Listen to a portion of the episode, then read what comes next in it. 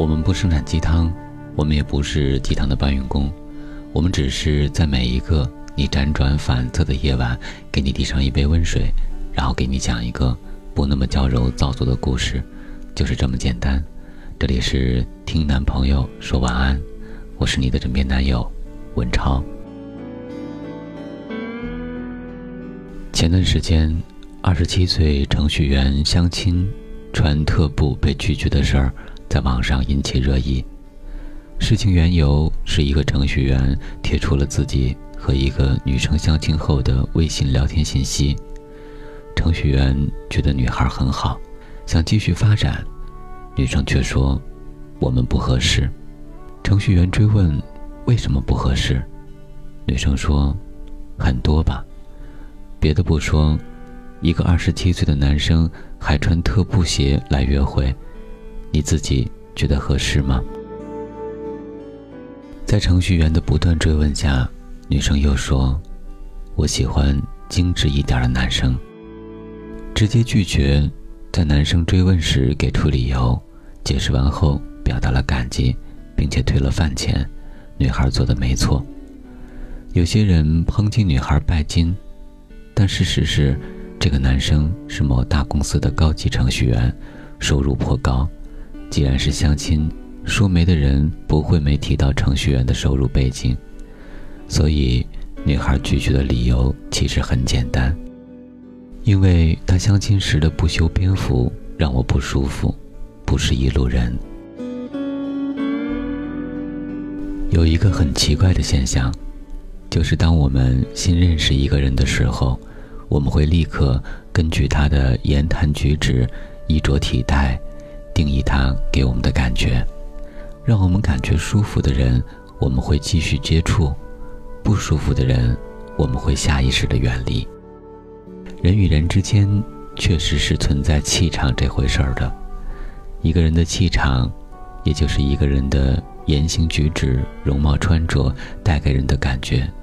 这个感觉。导致了有些人，你一看见他就觉得你们是一路人；有的人再熟悉，都觉得是两个世界的人。这个世界上所有的在一起，都可以分为两种：被个人气场所吸引和被身外之物所打动。而气场其实不一定和外在条件有关。你会跟一个别人眼里很优秀却完全合不来的人在一起吗？你会跟一个能帮到你，但是在一起就是不舒服的人做朋友吗？你会跟一个阅书千卷但是完全谈不到一起的人深入交流吗？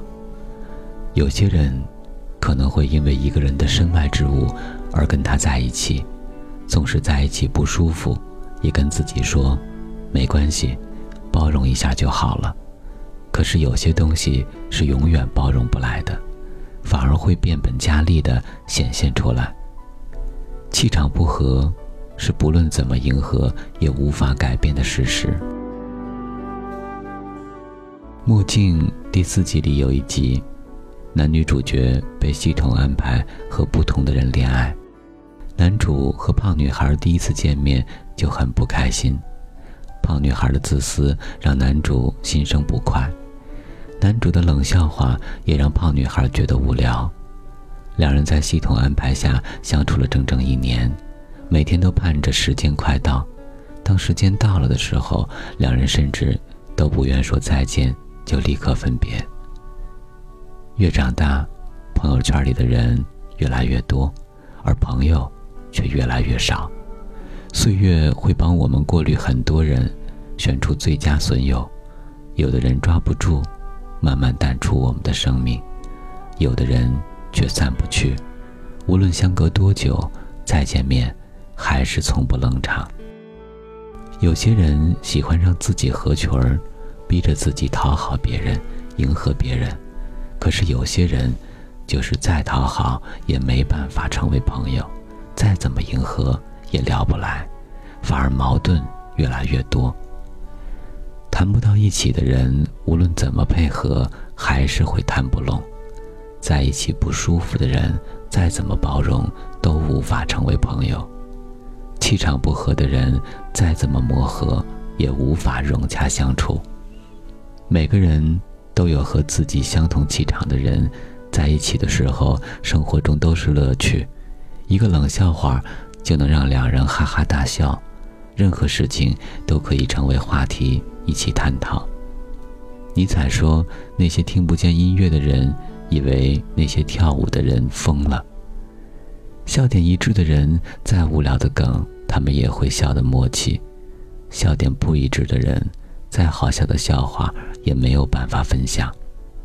不联络，也不生疏；不说话，也不尴尬；不用在对方的面前装作很厉害的样子；不说话，也觉得舒服。之前在网上看到一段话：不论你承不承认。和志同道合的人在一起，就是会更快乐。什么尊重他人的观点，尊重人的平等，都通通是放屁。一起爱，共同喜欢的事，一起骂，共同讨厌的人，大概是我匮乏的思想里最快乐的事情了。和谁相处舒服，就和谁在一起吧，不必纠结他的高矮胖瘦。不必纠结他的钱财背景，能彼此开心，就不要轻易错过。如何停止喜欢一个错误的人？对不起，我们不合适。哪里不合适呢？我改。其实，是气场不合适。对的人，不是通过努力争取得来的，而是在各自的道路上奔跑时遇见的。不要努力和别人成为朋友，不要用错心在错误的人身上。